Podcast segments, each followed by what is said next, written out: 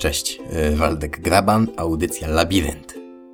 I tak, to jest wakacyjny cykl przemyśleń i rozkmin, y, żebyście mogli się zastanowić nad tym, nad czym ja się kiedyś już albo niedawno całkiem zastanawiałem, albo dalej się zastanawiam. No i dochodzi mi do głowy coś takiego, że zdarza się tak, że co ambitniejszy człowiek róż na różnych etapach swojego życia zaczyna przeprowadzać obserwacje. Ciebie też to nie ominie. Dlatego chcę Ci to przyspieszyć.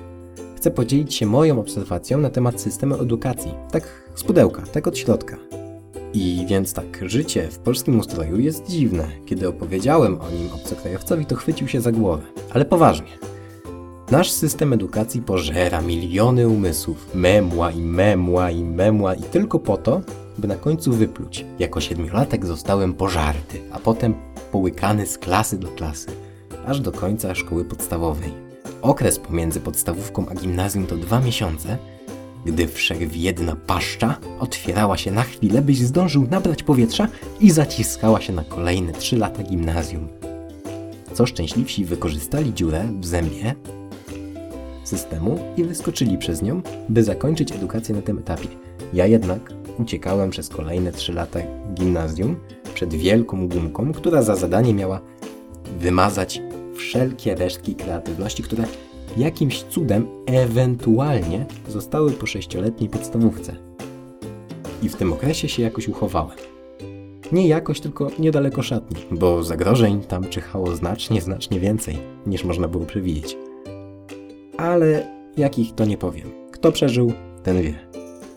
Nastały czasy liceum, okres buntu, wyzwolenia, okres zapuszczania włosów i noszenia glanów, słuchania metalu i picia w bramie. Po liceum zostały mi tylko włosy. Jednak po liceum jednak zostało po mnie coś więcej niż śmiałem przypuszczać. Ale widać to tylko z perspektywy czasu, bo w liceum po raz pierwszy sam zacząłem wybierać środowisko, w jakim chcę przebywać. Kiedy to odkryłem, środowiska zaczęły się zmieniać, zmieniać szybko.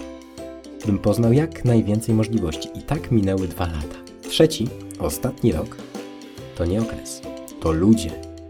Bo efektem moich poszukiwań była najlepsza paczka przyjaciół, jaką można było sobie wymarzyć. Tak myślałem, dopóki nie poznałem odwykowców. Dlaczego o tym mówię? Bo moja historia jest troszkę inna niż standardy wymemłania. Dwa miesiące przed końcem liceum poszedłem przed maturą, poszedłem do sekretariatu i złożyłem podanie o skreślenie mnie z listy uczniów. Wniosek został rozpatrzony pozytywnie i za dwa dni byłem już wolnym człowiekiem. Do dziś słyszę, że to straszna głupota, że to szczyt nieodpowiedzialności i egoizmu. Ale wiecie co? Rzuciłem liceum, wynająłem mieszkanie z dziewczyną, poszedłem do pracy, nauczyłem się żyć. Taki układ utrzymał się przez dokładnie rok. Potem zapisałem się do liceum zaocznego i dokończyłem wszystko, zamykając maturę. Ten rok dał mi więcej niż ostatnie 8 lat szkoły. Nauczyłem się podejmować decyzje, polegać na sobie, nauczyłem się, że nie pracuję, nie jem. Momentalnie stałem się samodzielny i asertywny. Dzięki temu wiem, co to znaczy nie mieć na chleb, tak dosłownie, ale też wiem, co to znaczy zapracować na coś zupełnie samemu własnymi rękoma. Zalet jest mnóstwo, nie sposób wszystkich wymienić. Podsumuję to jednym zdaniem. Naprawdę było warto. Znajomym, którzy mówili, popełniasz wielki błąd, mogę dziś śmiało powiedzieć tyle. Mam bogate CV, mnóstwo różnego doświadczenia, setki napisanych scenariuszy, jestem założycielem teatru, reżyserem, autorem, ośmiu audycji radiowych w różnych rozgłośniach internetowych i tych na falach FM, aktorem w Teatrze Kuźnia Bracka. Mam ciekawe portfolio programistyczne i poetyckie. A ty, przyjacielu z liceum, co masz? Cztery lata studiów? Prawda? Nie wiem, jak one smakują.